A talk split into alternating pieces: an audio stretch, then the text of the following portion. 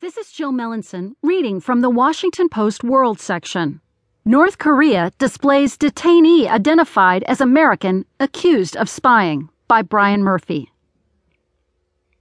A man identified by North Korea as an American detainee said Friday he conducted espionage against the communist nation and appealed for leniency at a state controlled appearance that marked the first official accounting of his alleged crimes. The highly scripted display of the prisoner